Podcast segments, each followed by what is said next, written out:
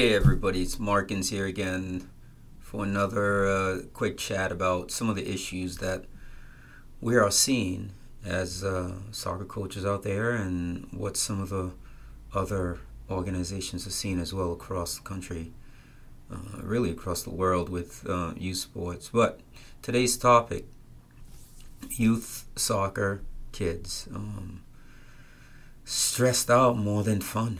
Uh, it's it's such a, a basic issue where we, we're finding that a lot of kids uh, are quitting the game because they're saying that uh, it's it's not really enjoyable anymore.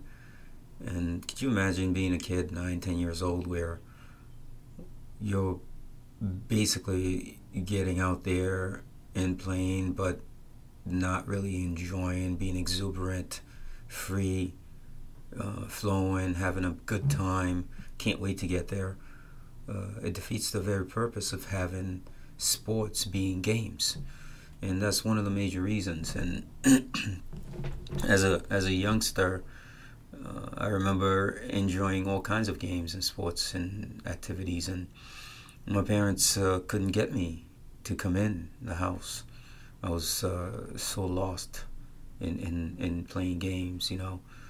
They would let me know that it was too dark and, and too late and, you know, put the bike away or uh, you can't even see the ball. What do you, what do you, how you even able to manage to play right now? So a lot of those things I remember vividly because I so enjoyed playing. It was just fun. and so as we look at it today, kids are, are quitting simply because they're they're just not having fun. They feel more stressed about it than anything else. Um, so that's that's one key component that we're trying to very desperately resolve with with a lot of um, with a lot of our players. Um, uh, another major issue is causing the stress. Uh, a lot of the stress for these kids is it's just a pressure to be more competitive too early. So you're you're going to be competitive as long as you learn how to play the game correctly. But I think I think a, lot of times uh, kids are being told that you know if you're not even competitive or you're not you're not winning when you're really really young, something's wrong with it. Well, I would argue and say if you're not learning and developing, something's wrong. If you're learning and developing all the time, um, you know, being competitive and and ultimately starting to win will be a direct result of your of your progress. So therefore, your focus should always be on the ability to learn and develop as you go. Um, and with with more competitive um, talk from parents and coaches and the pressure to win, it comes it becomes a point where there are fewer friends and becomes more cutthroat. Well, I always say, don't worry about being cutthroat and, and being too competitive because that'll come with time. So I would I would advise every every young player who's under 12 to simply go out and enjoy the heck out of the game, be exuberant, and hopefully be in an environment where you're always improving and you're always learning something and you, in the pro and throughout that process you're always you're always um, having a good time because those three factors alone will get you to be as competitive as the next person without a doubt. And and and the next thing usually that comes along with uh, the pressure to win and be more competitive earlier is a lack of playing time.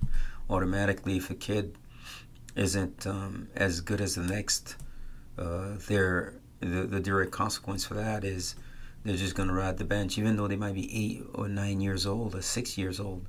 Wait a minute. At, at when you're talking about a sport, um, I know kids who don't even pick up a sport until they're nine or ten years old and I know of a lot of um, professional players. Like you see a lot of basketball players nowadays. These guys didn't even decide that they're going to become basketball players until they grew like a foot over a certain period of time, and then the light bulbs go on and say, "I think I'll pick up um, basketball." I think Joel Embiid didn't pick up basketball until he was much older. I mean, so many in the past. So anyway, the point is, uh, at that age, your your sole purpose is really just to um, teach and help develop. Okay, um, so hopefully these kids are going to be in an environment that really understand that um, and really uh, you know when when we don't allow kids to have free play within our practice structures it, it really limits uh, their ability to to be exuberant while they're playing because in the end it's free play and things that are unplanned in the wow moments that really keeps everybody supercharged to have been there and loaded with a lot of fun and memorable times. You ever see this kid who, during free play, you know, I usually do my free play at the end of sessions where I don't say anything. I just hope that a lot of the things that we, we go over will be executed in, in during the games. But if not, then they would have had a great time having free play, and then I'd like them to leave that way. That's the last thing I do. I just want them to feel um, so happy and in charge about just playing, and hopefully a lot of things that we taught them throughout a session would have been applied. But if not, it's okay. But you, you see them make a move, and they turn and they do a move, or they make someone, and it's ooh ah, or they take a shot, so ooh that is it in a nutshell. That's why you doing all this stuff for? So why wouldn't you allow free play? You know, cut them loose and let them go. The game is the best teacher, not me, not not not the next coach, not any of those things. You know, it's the game itself. That's why ben- being benched doesn't help you get better.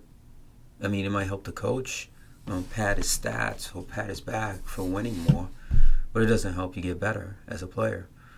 Um, so those those things you always got to make sure that there because there aren't there isn't enough free play. It kind of hurts the development of that player, and um, it, it's a, definitely an important part. But lastly, I want to point out that uh, over involved parents are probably the biggest single factor why kids feel stressed and and, and quit the game uh, early. Um, parents want the best for their kids, but in the process, they become they become micromanagers of something that should be fun. You know, it's cool if you want to manage your finances. It's cool if you want to manage your um, diet. It's cool if you want to manage, um, you know, things of that nature. But we manage fun times and and free time enough where you do not need to micromanage. So here's what I mean by that you already manage the times that they're going to go to practice. You already manage the times and the days that they're going to go to practice. You already you already manage time how long they're going to practice for. All those things are managed.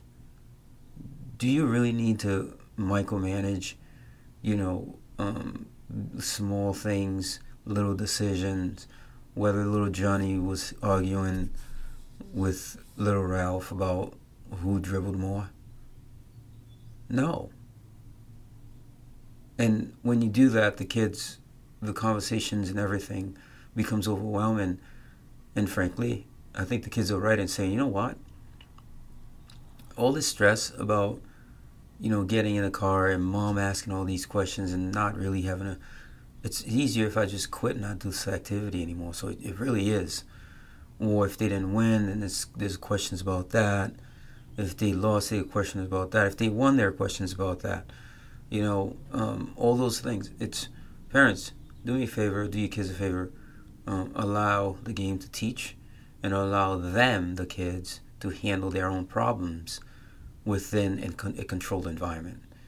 And it'll, re- it'll remove a lot of the stress that they're feeling in that manner and also give them the opportunity to grow and develop their character, their problem solving skills, and so many other skills because we already put them in a managed or controlled environment. Um, that is it. That's all I have for today. I, I really like to, um, you know, talk about different issues and, and challenges that we're seeing in youth sport today.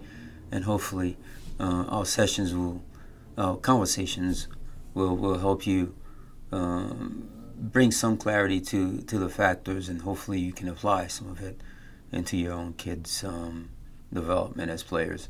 Until next time, stay healthy. I'll see out on the pitch real soon. Take care.